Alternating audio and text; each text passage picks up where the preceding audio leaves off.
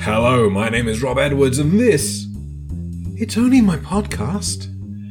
Well, actually, in fact, it's not only my podcast anymore, uh, because I'm actually um, recording this both in podcast format and for my YouTube in an exciting bit of story based synergy, which I am absolutely thrilled with. Uh, for those of you who are my loyal podcast listeners, welcome back. It's been a while, sorry about that. I have moved a lot of content creation onto YouTube, so if you've been wondering where I have been, uh, then uh, check out my YouTube. I, I will uh, try and post a link in the description or something. Uh, I am uh, very excited, though, to be back reading stories to you. It is something which I have missed doing, and I am very excited to be able to do that again with you today. Uh, for those of you who are uh, YouTube watchers, uh, this is something I've been doing on my podcast for a very long time, although often with long, long gaps between episodes.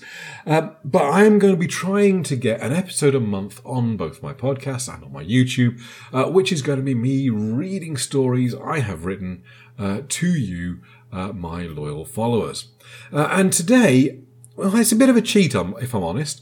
Today I'm going to be reading the start, chapter one of Improbable Cause. Now, this is a re edit of uh, the chapter that I read a, few episodes ago on the podcast. Uh, about half of it is brand new, so, you know, it's still worth listening if you heard episode 38 before. Uh, but I began this story called Improbable Cause, which I always intended to be a science fiction novella, with the intent of reading it for my Patreon uh, podcast. I was doing a sort of sideline Patreon podcast. And I read the first chapter on my podcast, my regular podcast, uh, as a sort of uh, an introduction to get people interested in coming across and joining my Patreon. This was a, an astounding success, uh, in as much as I managed to get one follower on Patreon.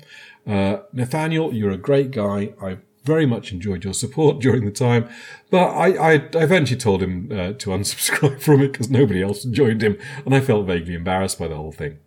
It does still exist. I, I, I mean, just, you know, by the way, if you do feel like you would like to support what I do uh, at the going rate of a dollar a month, you can go and join uh, my Patreon community. It would be a lonely place in the first instance, but Maybe, maybe you'd be interested in joining others. Um, it, it, it, still exists. It still exists. You can still sign up for it. But I, I'm not expecting any obligation to do so here. No, instead, I'm going to take what I wrote of Improbable Cause and turn it into a monthly podcast uh, that I'm going to read for you, my loyal, regular podcast and YouTube followers. How exciting is that? Uh, it is not finished. I've written, uh, I think, eight chapters of this story. I know there are going to be 11 or 12. I've, I haven't checked, actually. I should have checked before I started recording. Never mind. Uh, but so there will be uh, at least the next eight or nine months of material for the podcast right there. Hopefully, an entire year if I do get the story finished. And I plan to. But we all know what happened when I read uh, written blood and silver with a very similar plan, so let's not make any promises I can't keep. Uh, but there will be at least certainly uh, at least eight episodes of the podcast coming uh, from my writing Improbable Cause.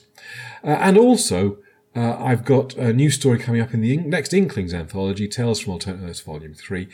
so as I normally do, I will read my story from there for you as well at some point. Uh, so there we go. That's where we are. That's where we're at. Um, in other news, I guess, in other me related news, um, the sales for the Ascension Machine went well. I mean, they didn't sort of blow the world apart and suddenly become international bestseller overnight, uh, but I'm really pleased with the way the launch went, and I'm really pleased uh, with uh, my initial sales, and so is my publisher. So I do have uh, the sequel of um, the Ascension Machine. It's called The Crossover Paradox, uh, and I've completed writing that. It is currently with my publishers uh, who are going to be editing it so that I can do rewrites and get some fixes done. So we're expecting to see The Crossover Paradox, the sequel to The Ascension Machine, in about March next year, I think, is the plan. So that's really exciting. But it's not why we're here today. Why we're here today is to read to you uh, the first chapter of Improbable Cause. Now, as I said, if you're a long time listener, you've heard some of this before, but about half of it is new material, so I hope you'll still find something to enjoy from it. and we will meet again at the end of May uh, for chapter two, which again will have some similar material in it uh, because i have divided up where the chapter breaks fall. But after that, it will be all new content for everybody. Here we go then, chapter one of Improbable Cause. Most of you are no doubt aware of the observer effect, Dr. Duncan Bliss said. The idea that the very act of examining a subject can change its nature, like opening the oven door to check a cake, reduces the temperature of the oven, potentially spoiling the baking process. The effect is also present when we consider safety in space travel, with results far more serious than a soggy bottom. The script had a pause for a laugh at this point. It wasn't a great joke, but it could still provoke a chuckle from some audiences. Audiences, for example, who were actually listening to what he said. Duncan looked out across the crowded lecture theatre and conducted a brief statistical analysis. Only about 10% of the audience appeared to be paying attention. Approximately 25% of them were staring ahead, blank faced and disinterested. Around half were studying their phones instead. The remainder were chatting amongst themselves, snacking, or dozing. A few of them did perk up at his next slide, a high quality photo of a large orbital station hanging in space above the Earth. This is the most recent addition to the Eagle network. Launched last year, Eagle 17 was dubbed the Armstrong to celebrate 50 years since that first historic moonwalk. While all the Eagle stations act as vital laboratory spaces, Eagle 17's primary function is as a zero gravity factory almost doubling the network's manufacturing capabilities, significantly increasing the production of vital pharmaceuticals and data crystals. Early in its service, the Armstrong suffered a series of APL events, um, atmosphere pressure loss. Uh, relatively minor, as these things go, repair crews on site dealt with each of them swiftly. The focus of my team is not the fixing of the problem, but understanding the cause of the problem and advising on mitigation strategies. The next slide was supposed to be a schematic of the offending system with technical annotations, another look around the room, another risk assessment, and Duncan left a pretty picture of the spaceship up instead. It transpired that new safety checks initiated at the plant that manufactured the Armstrong's life support systems had overstressed the systems even before they were installed. This made them more vulnerable when further stressed in situ. A classic case of the observer effect in action. Pause for dawning appreciation to spread through the room. Someone in the audience coughed loudly in the silence. Time to cut his losses. Thank you for your attention today, such as it was. We have a couple of minutes left. Uh, what questions do you have? Uh, yes, please. A young man in the middle row lowered his hand. So, are you like an astronaut or what? Uh, hmm, it's a fair question. My job title is Space Safety Consultant, but that doesn't really cover everything I do. I don't see myself as an astronaut, no. I think the most relatable, meaningful title I might give myself would be Workplace Risk Assessor. A series of whistles and chirps came from a doorway by the back of the auditorium. They were followed by a rich, warm, but Duncan knew, artificial voice, interpreting the sounds into English. He always does this. Yes, he's an astronaut. He went topside eight times in the last twelve months. A wave of excitement crashed through the auditorium. All heads turned to look at the new arrival. My colleague Chanio, Duncan gestured broadly, who does enjoy making an entrance. Chanio was a little tall for an anacro, a metre and a half when in motion, a little more at rest. His plumage was yellow with highlights in green and black, and his large dark eyes faced front over his beak, making him look like an angry sock puppet of a budgie. Anacro managed to look simultaneously fierce and ridiculous, a fact that Chanio knew well and liked to play with. Hi, everybody, he chirped. He bobbed and fussed, waving at some of the audience, pointing at others. Anacro wings functioned more like arms and hands. They couldn't fly, at least not in Earth gravity. Good to meet you all. I hope you're treating my buddy here well. Oh, that's a fabulous scarf. Shame it wouldn't work with my colouring. Why, yes, I am an Anacro. How could you tell? Chanio. Oh, sorry, I'm interrupting. Pretend I'm not here, just not too hard, okay? Chanio bobbed back and forth apologetically. Duncan sighed. I think we're done. Uh, thank you for giving me this chance to talk to you all today. I hope you will consider space safety as a career path when you graduate. I am Dr. Duncan Bliss, and that was my colleague Chanio. The room erupted with enthusiastic applause. Duncan was reasonably sure it wasn't for his talk, or if it was, it was for his talk ending. Afterwards, they crossed the new campus of the University of Amsterdam together, heading to the closest tram stop. As they progressed, they gathered a small train of onlookers. There were only a few hundred Anacro on Earth at any time, and most people had never seen one in real life before. Duncan walked in his friend's shadow, quite content to let him have the limelight. Well, that went very well, I thought, Chanio said. It really didn't, Duncan said. I don't get what happened. I prepared a presentation for engineering and statistics students. Somehow the title of the event got changed to Battling Threats in Outer Space, and entirely the wrong sort of people signed up. Chanio whistled innocently. It is what we do, from a certain point of view. I thought you were supposed to be in Vancouver, Duncan growled softly, careful not to let his voice carry. Chanio tapped the box on his belt to reduce his speaking volume, though his chirps and whistles were as loud as ever. I was, but we got a priority call. They needed us upstairs. Something serious? when isn't it? Chanio tapped his com box again, returned the waves from a group of girls they were passing. Thank you so much for the warm greeting. I, I feel so special. What's the problem? The terrazine regulator on Eagle 9 keeps spiking its energy draw. They want to know why. Duncan stopped in his tracks. Chanio overshot and had to hop back to him. The terrazine regulator? Duncan asked. That's part of the Anacro subsystem, isn't it? As if you have to ask. Yes, of course. Don't worry, I have tech specs for you to study before we go up. Give. Chanio bobbed his head towards their audience. Otne earhe, he said. Quite how the translator box managed pig Latin, Duncan wasn't sure, but he had to concede Chanio's point. Okay, at the hotel then. Chanio bobbed for one of his admirers. A song for your girlfriend, of course. Always happy to oblige. He hopped up onto a nearby bollard, tapped turn off his com box, and began a warbling melody counterpointed with trills and chirps. Assuming we ever get to the hotel, Duncan said but Chanio wasn't listening to him.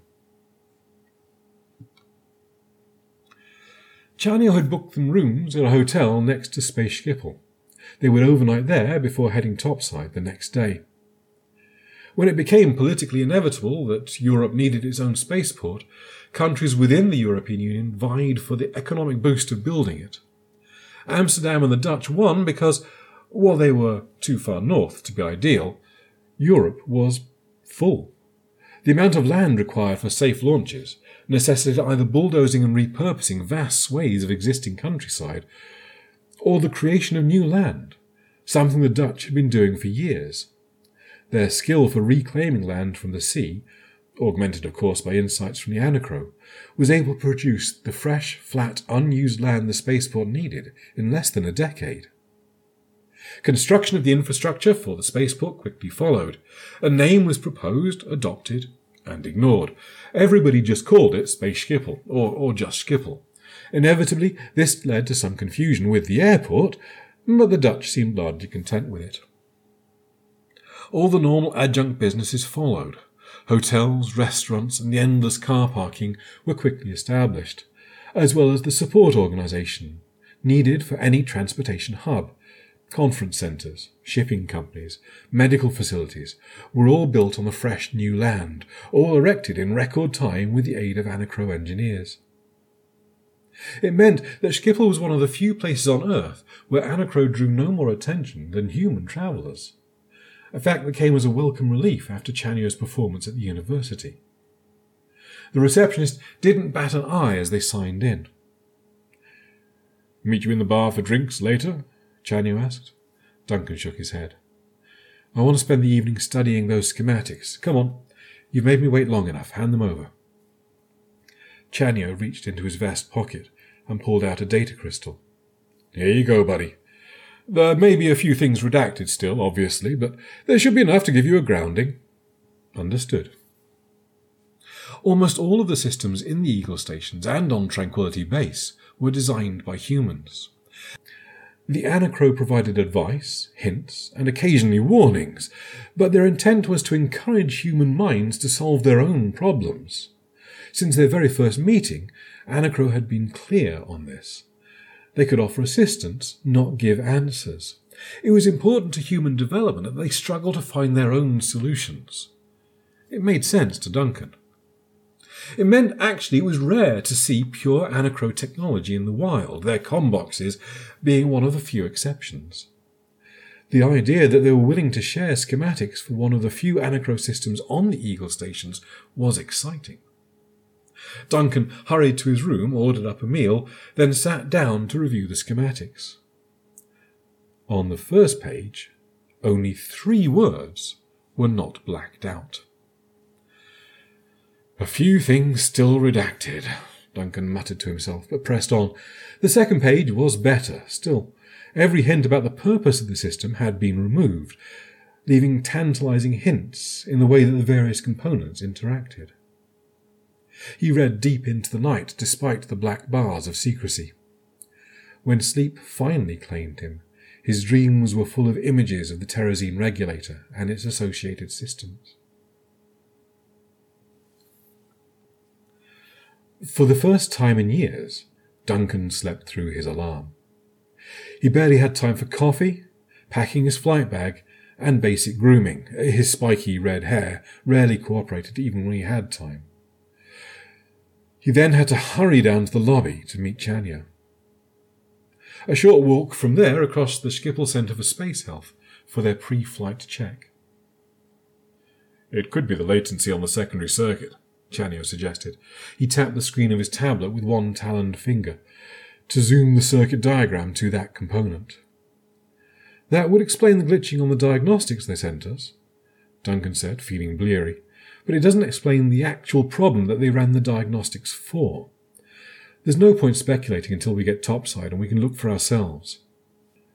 Chanyo gave a disgruntled chirp. It's frustrating. The regulator is rated for 20 years in service. That one's been in place barely for five. Seven. What? Check the specs again. It was installed in October 2013. That's seven years, not five, said Duncan. It's still a lot less than 20. Granted, but mean time to failure is a bell curve. There will always be outliers. There's no point speculating until we get topside. Right. They paused by the map of the med centre to get their bearings. Another anacro passed them. It whistled a greeting to Chanyo as it bobbed by. Third floor, said Duncan. Right. Elevator? Stairs. Duncan always took the stairs for any floor below the tenth.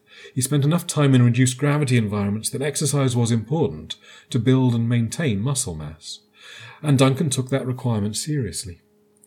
The Anacro were far more adaptable to gravity changes, didn't need to work to maintain their muscles, but Chanyo grudgingly followed Duncan. Duncan jogged up the stairs, controlling his breathing. Do keep up, he called over his shoulder. It's times like this, Chanyo said, that I wish we could still fly. Duncan picked a seat in the doctor's waiting room at the opposite end to the only other occupant, a middle aged man in a business suit. Chanyo fluttered in a few seconds later. You're late, said Duncan. Without checking the time, I can tell you we're early. Precisely half an hour early, I expect because when I go anywhere with you, that's what always happens. Lateness is rudeness. Arriving before your host is ready for you can be rude too. Duncan shrugged. That was just the one time. Chanio chirped. Twice. Okay, three times if you include Janet's housewarming. We arrived at her house before she did. And you got to experience the Earth custom of the protracted awkward silence. Isn't that the sort of cultural exchange you're shadowing me to experience? Chanyo's feathers ruffled. I'm as much an engineer as you are, buddy. Duncan grinned. The latency on the secondary circuit says differently. Chanyo hopped over to the window just as a plume of fire erupted skywards from the far side of the spaceport. This far out, it made barely a rumble in the soundproofed waiting room. There goes the nine o'clock. Just like I thought, we're half an hour early. It's right on schedule, though. Of course it was. Variance meant unpredictability, and that bred fallibility. Every part of every launch would be checked and double checked. Their flight wasn't for another four hours, but the pre flight would already be well underway. It was a trade off, however, the observer effect again. Each interaction with each component also introduced an opportunity for new failures. So checks needed to be thorough, but not too thorough. Duncan's doctoral thesis had been a discussion of that particular paradox and the European Space Agency had adopted some of his conclusions as best practice. The sound of the shuttle grew louder. Does the launch look okay? Duncan asked. Looks solid to me, said Chania. The ascent angle is right in the cone, if I'm any judge. Weird. Why are the engines so loud? Loud? I can't hear them. My hearing's a lot sharper than yours. Chanio bobbed back over to him. Dunk? Buddy, you okay? You've gone awfully pale. I'm fine. Perhaps I. Perhaps I should have taken the lift after all. I had a bad night last night. Overslept and had to skip breakfast. It was probably just low blood sugar. You skipped a refueling shop? You? I might need to take back that machine man badge. I'm good. But I think I'll take a little water. He stood and took a step forward towards the water cooler. The world tilted sideways, and Duncan fought to stay upright. The sound of the shuttle's engines thundered in his ears. I, he said. The sound was unbearable, wiped every other thought from his head. A cacophony, an explosion. No, voices, a hundred, a thousand, all shouting over each other. Voices he recognized, some he didn't. He heard himself shouting in anger, but also again roaring in pain. Chanio's voice, too, a mix of the musical version of English the comboxes used, but chirps and whistles, too. Other voices he'd never heard before, angry voices, sad ones, a few joyful. All shouting over each other to become a single, never ending note. A wave of contradictory thunder. Fingers clamped down around his shoulder, talons pricking. Duncan pulled away, staggered forward despite the room spinning wildly around him. Escape! He fell, caught his skull on the edge of a chair. Red pain exploded through his head. He fell, put a hand out to catch himself, smashed fingers against a hard edge. He fell, but strong feathered arms caught him. He fell. A man's hand grasped a woman's. He was pushed. The voices fell away until only two were left Chanio calling Duncan's name, and Duncan's own voice screaming. Darkness closed in. And there ends chapter one of Improbable Cause. Uh, join me at the end of May uh, for chapter two, uh, and we will go go monthly from there is the plan, with, as I said, the occasional interruption for things like reading uh, my story for Tales from Outside Earth's Volume 3 uh, when it's ready. Uh, thank you very much for that. I hope you enjoyed that. Uh, if you are uh, new to the uh, podcast, then check out some other great stories in the history. If you're new to the video, then there are probably links on the screen somewhere. You can go and look for other stuff as well. Uh, thank you very much for listening and or watching, and I will catch you next time. Cheers.